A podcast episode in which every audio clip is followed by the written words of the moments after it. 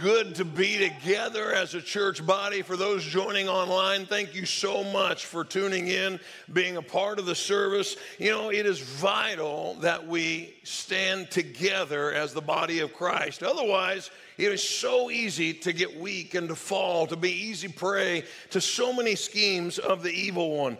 Well, Last week we were in the series and we looked at the person of Deborah, this incredible godly warrior woman. And today we're going to lean into two individuals, both Jesus, an incredible author, perfecter of our faith, and also an example from Nehemiah in the Old Testament. As we begin, I want to just ask you what might seem like a silly, ridiculous question, but it's not. What picture comes to mind when I just say Jesus? Think about that for a second.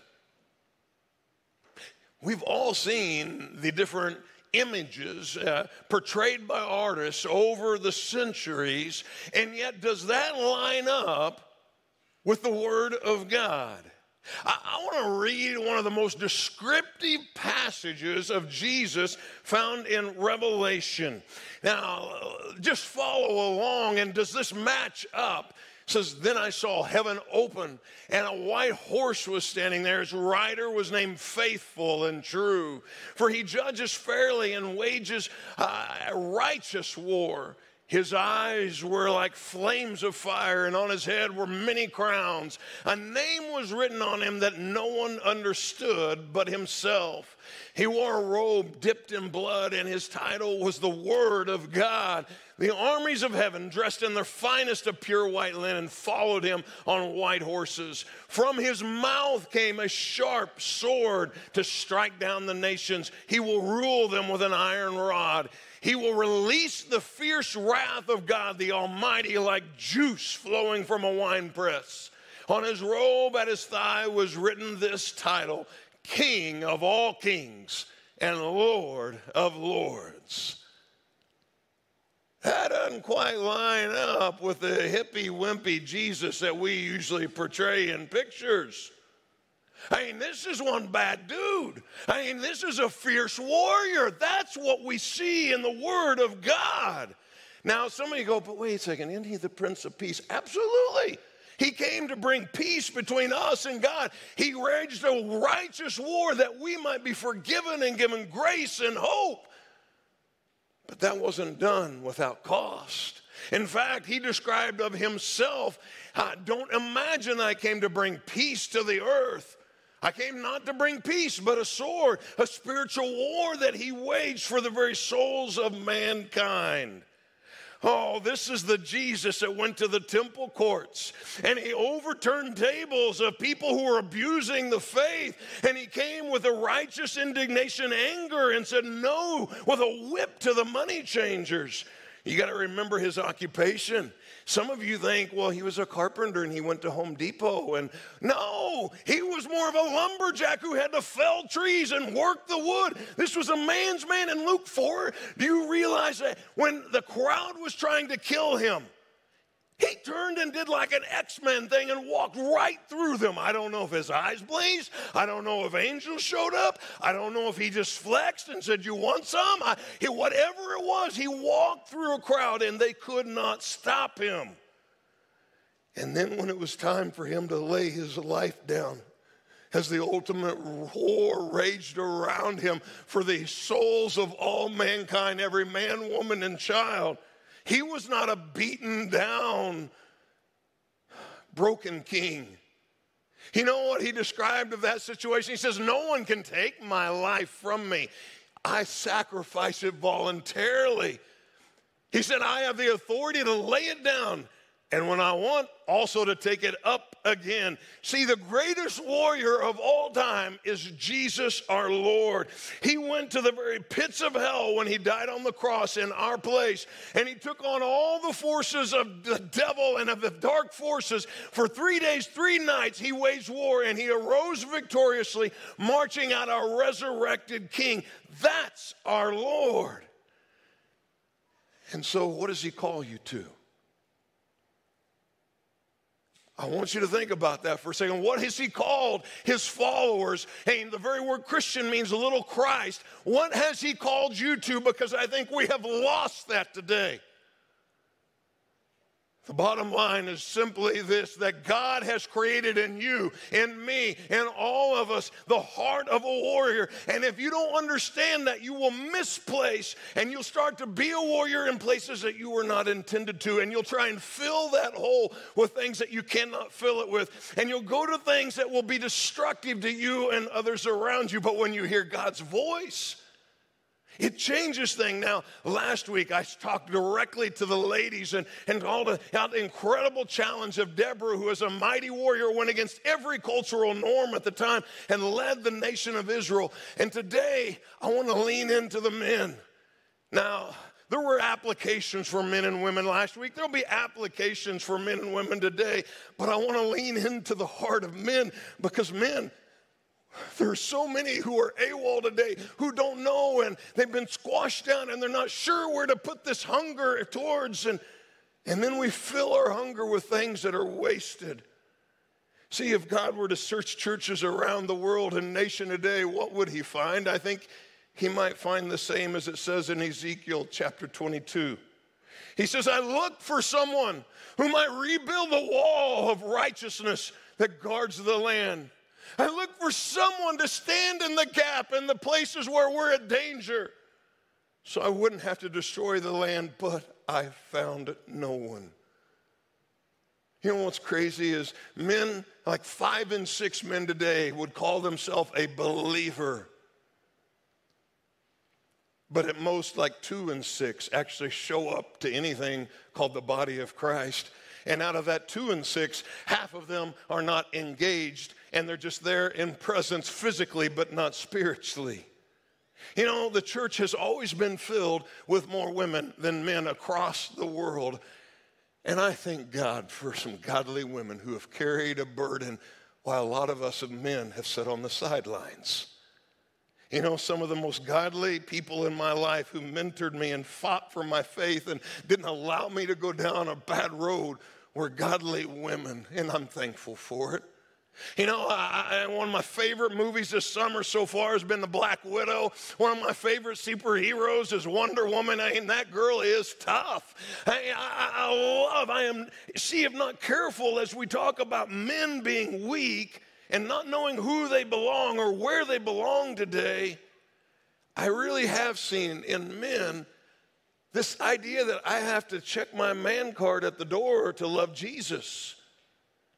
And then we're lost and we're not sure where to go. And that does not mean I don't believe in women and want to build them up. I'm a dad with three daughters and I want to empower them. I'm so proud of those strong, godly women and I want to see that continue. But in men, can I challenge you with a quote from Jordan Peterson, professor and psychologist? One that kind of rocked me this week as I read this quote A harmless man is not a good man.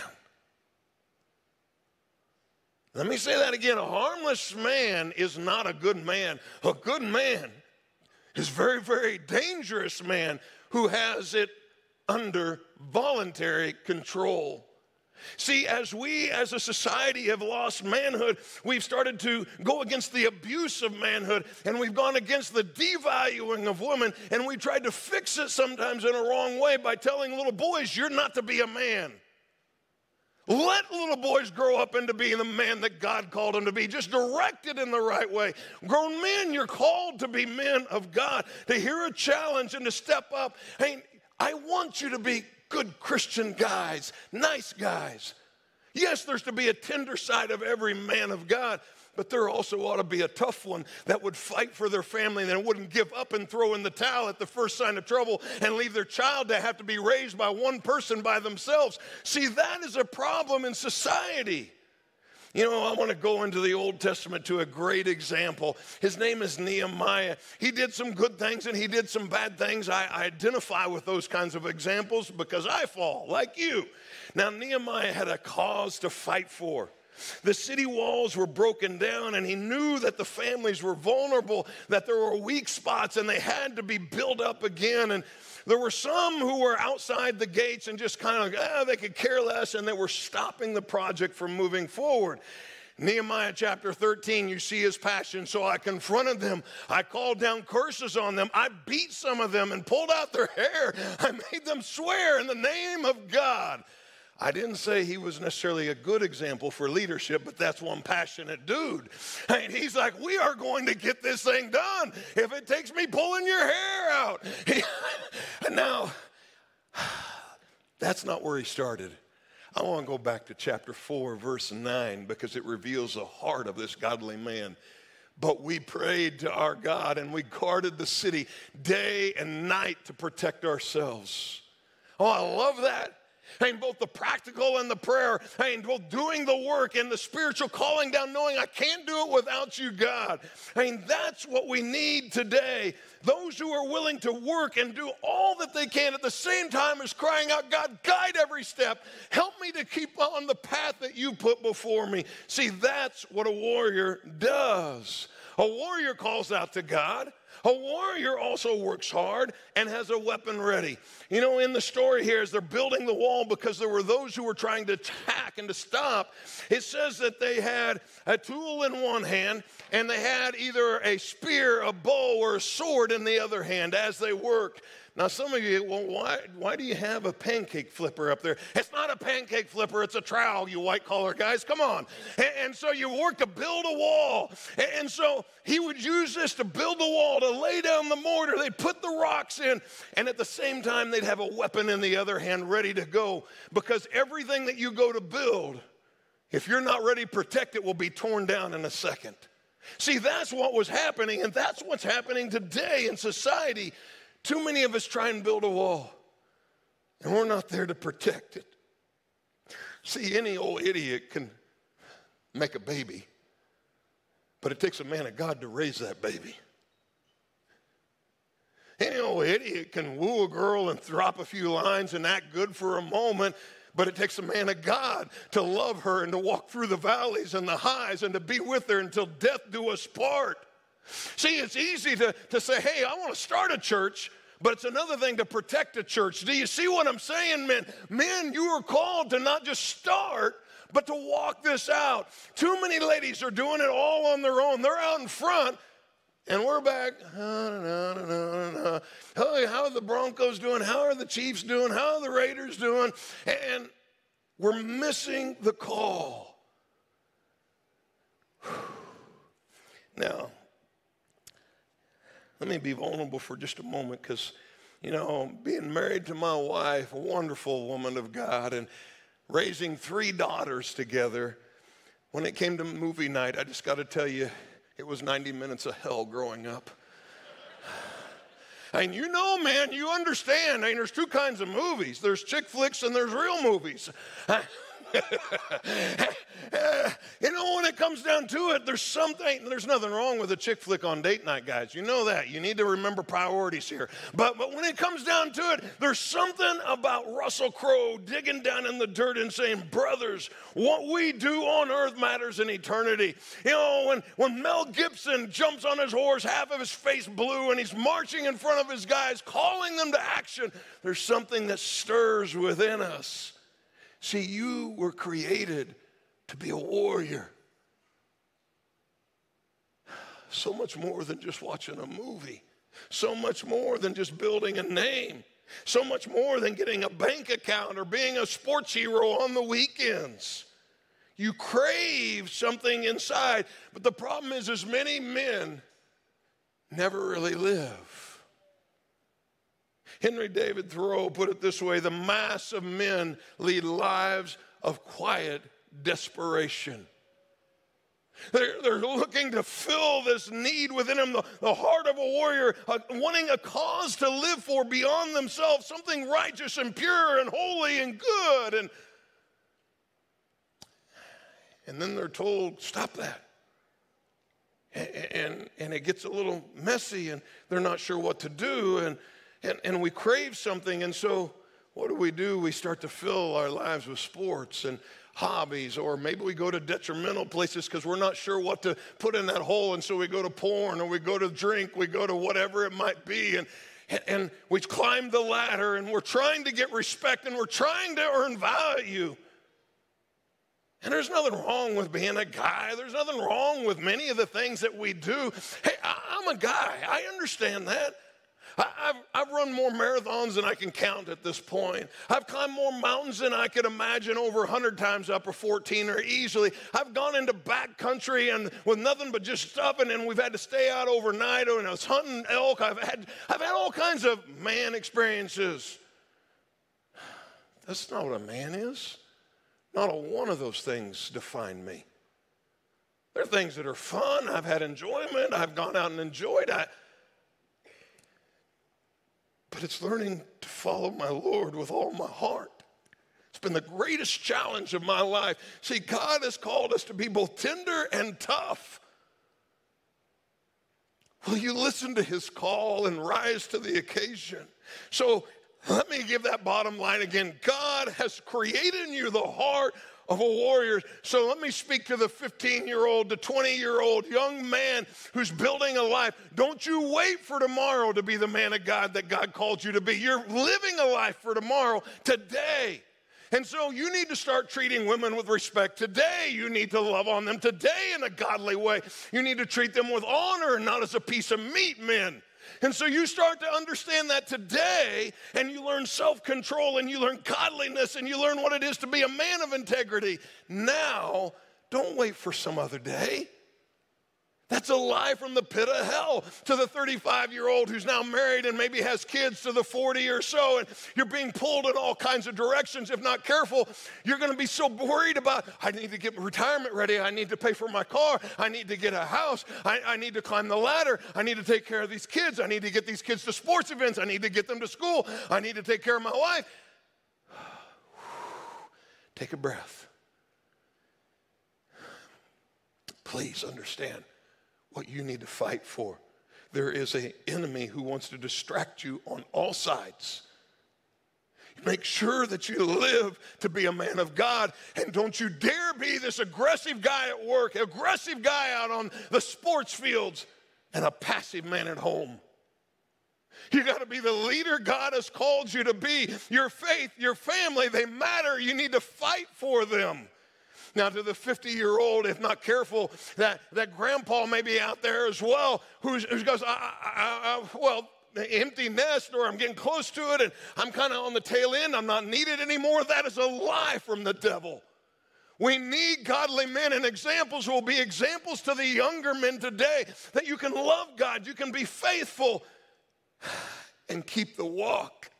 Your grandkids need that. Your adult kids need that. Love them and be that example. And men, let me challenge you don't you stop loving your bride. So often they get to that point and they stop, oh, I don't need to woo her anymore. I already have her. I don't need to open the door for her anymore. I don't need to take her out on dates. I don't even need to respond to that. Come on, guys. Be a man and man up here. Fight as a warrior that God has called you to for what matters. You know, I want to give you just three quick ways to fight as a warrior that God has called you to be. Just three simple points. First of all, there are times as men, we got to learn to take a punch because life is hard.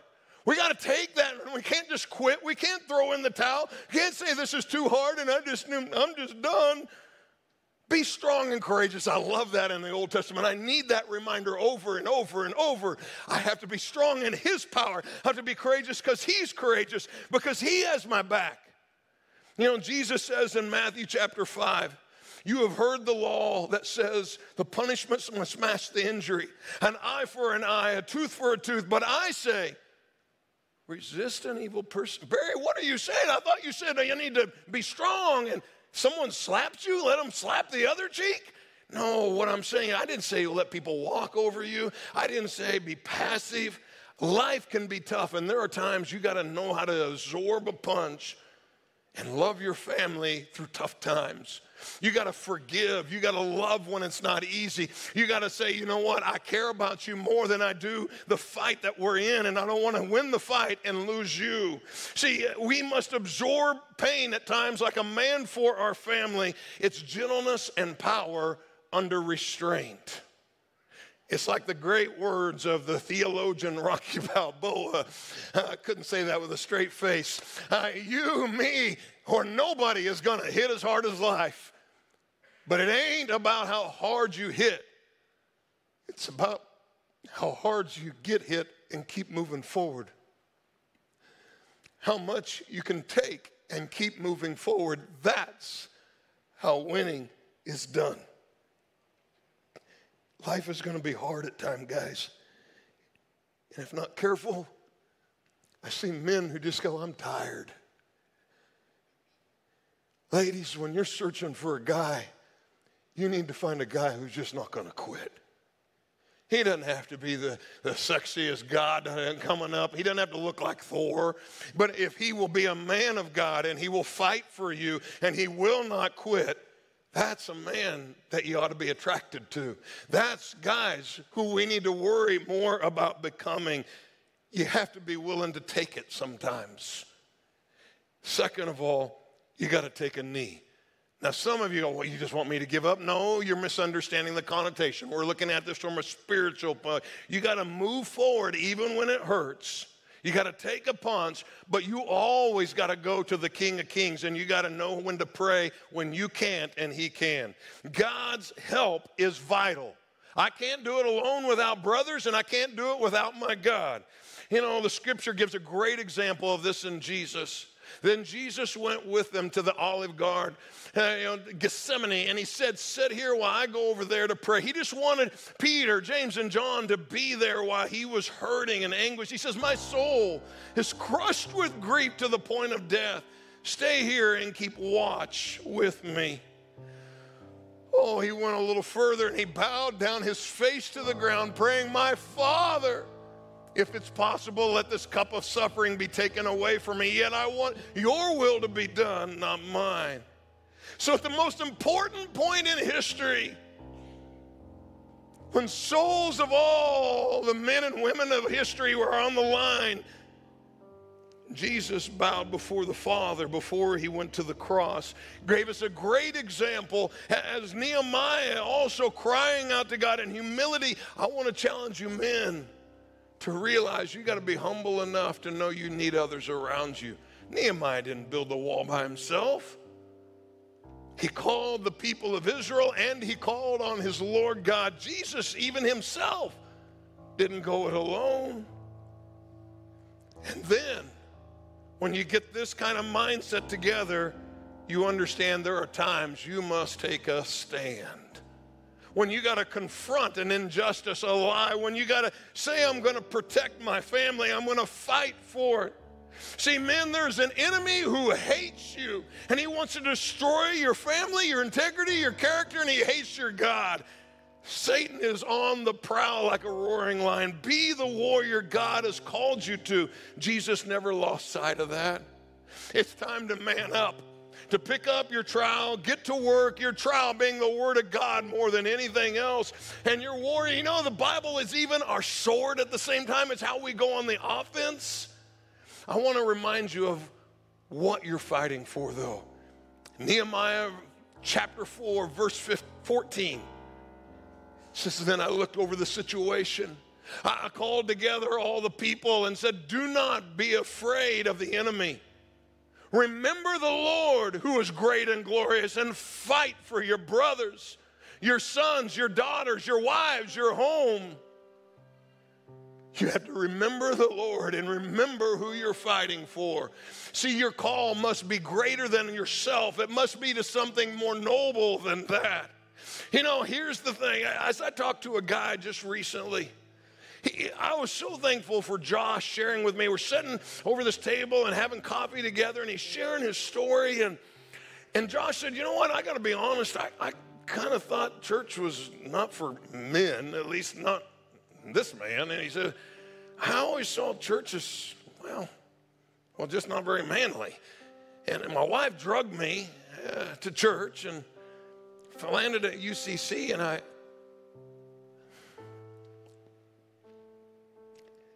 And he said, I, I got to find out that you can be a man and passionately love Jesus. You can be a man and be one who loves your family and walks this out. You don't have to check your man card at the door. See, that's what I want you to understand. There's something worth attaining and fighting for. Don't misplace that battle. Who are you fighting for? What are you fighting for? Do you realize that there have been studies done, guys, where uh, it's like if you reach the child first, it's like 10% of the time you reach the whole family. As a church, if we reach mom first, it's like 20% of the time we reach the whole family. And I've seen studies that show men, when you reach dad first, 80% of the time you reach the whole family. You have influence. Please raise up.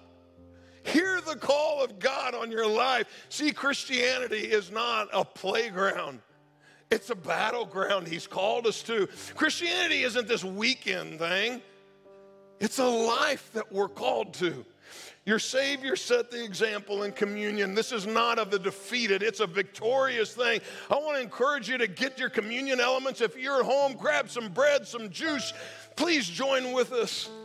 This is when our Lord went to the cross, not defeated, but he defeated death and dying. He stood for all of us that we might have life. You take that top layer off and reveals a piece of bread. And he met with his disciples. He explained this to them. He said, Take this piece of bread and eat it and remind yourselves for all time it represents my body that's going to be broken for you. Peel back that next layer.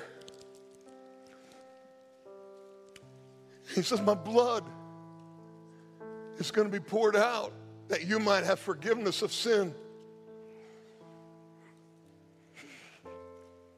Oh, the greatest warrior of all time fought and set such an example that this group of 12 men who were scared and, and gutless in so many ways, you know what happened to them? They went from being cowards to seeing this resurrected power of Jesus. One was a traitor we know of in Judas. We had one who lived a long life out on an island of Patmos in prison, and he died there in prison standing for Christ. And the rest of them all lived martyred, courageous lives, spreading the gospel. And we need people who believe in the elements of communion and follow the Lord to the end of all that they have. Hear the call of God. God, I thank you so much for putting a call on my life. And when I'm worn and I'm tired and I want to throw in the towel, you call me heavenwardly. And, and God, I struggle. And I know that so many men today as well do. And I ask that you rise in us a heart that is solely yours. God, I pray that you raise up men and women of God who will take on the gates of hell and that they'll fight for their neighbors. They'll share the gospel and they'll not run in fear. Oh God, forgive us as we've fallen. May we stand for you and you alone. In Jesus' name we pray. Amen. Would you